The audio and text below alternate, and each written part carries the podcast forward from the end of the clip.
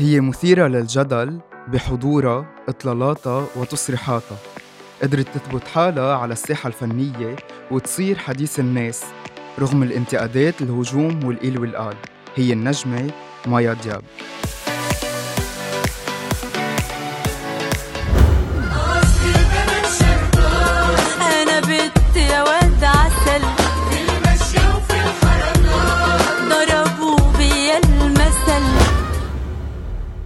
أكثر من تغريدة أثارت مايا دياب من خلالهم الجدل وتعرضت لحملات عنيفة لما أبدت رأيها بلقاح كورونا وكتبت لسنا حقل تجارب وأكدت لا تضعوا الموت والسم في أجسادكم.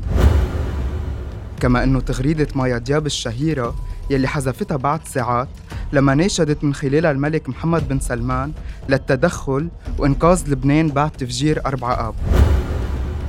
وتغريدة أخرى أثارت ضجة كبيرة لما كتبت مايا إنها اشتاقت للاغتيالات. أنا أنا أنا شو كان بدي فيه؟ أنا أنا أنا ما بحمل بكي. أنا أنا أنا ما بيلبق لي كون زعلان. صدمت مايا دياب الجمهور لما صرحت إنه المساكنة ضرورية قبل الزواج وهي عاشت هالمراحل كانت تجربة رائعة. رغم فشل زواج مايا الأول صرحت إنه ما عندها مشكلة تتزوج للمرة الثانية. ممكن نشوف مايا دياب عروس تتزوج أكيد. مرة جديدة؟ أكيد. وبعد ولد كمان؟ أكيد. ليه لا؟ يعني جاهزة مايا دياب. أكيد. تتعرض مايا من فترة لفترة لحملة تنمر بسبب الاختلاف الكبير بشكلها بين الماضي والحاضر. وأكدت إنها ما بتخجل من شكلها القديم خلال اشتراكها ببرنامج استوديو الفن ومش رح تمحي صورها عن الإنترنت.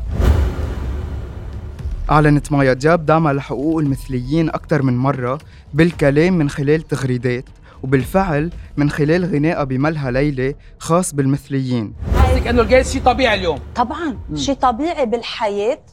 نحن أنا كتبت شيء كتير مهم عندي على السوشيال ميديا هيدا رد لكل الناس. السيك مايندد عن جد مريضة بعقلها اللي كتبت. ما رح أقول مين هن لأنه بيتخبوا ورا إصبعهم بيستحوا يقولوا هن مين لأنه مجتمعهم ما بيخليهم يعترفوا هن مين أوكي. حتى عم بحكي عن الأقلام اللي كتبت لأنه عيب أولا. دو أن. بس شو يعني؟ دو آه. عن شو بدهم يكتبوا؟ مم. هيدا الموضوع مين أنا مم. ومين أنت مم. ومين كل العالم تنحكي فيه؟ مم. شو هو الموضوع أساسا؟ إنه أنت رحتي غنيتي بنايت كلاب اسمه جاي أول شغله فريندلي جاي فريندلي نايت كلاب يعني وانت بروجرامك جاي فريندلي بروجرام إيه أنا بستضيف ما بسأل ونحن عن عالم بنعيش كلنا مع بعض كلنا بنحب بعض كلنا موجودين بهيدي الكرة الأرضية لنعيش سوا. نحن منا حدا لحتى نحكي عن حدا تاني. ولحتى نقيم عالم تانيين ولحتى ننتقد عالم تانيين. نحن عالم كذابين نتخبى ورا حالنا. وورا قصص مفكرين إنه نحن عم نعملهم بالمخفي عن الناس.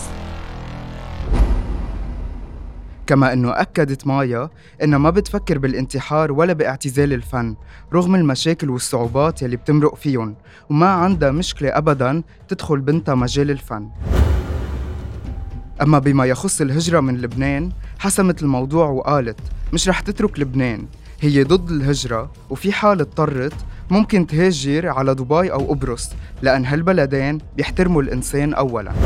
شكلك ما بتعرف أنا مين أنا مني مثل التانيين. يلي بتهواه الليلي وبكرة بتنساهني مين أنا مثلك ما في يكون إلا أنا حبيتك بجنون. كنت كتير علي حنون ومحاوطني شمال ويمين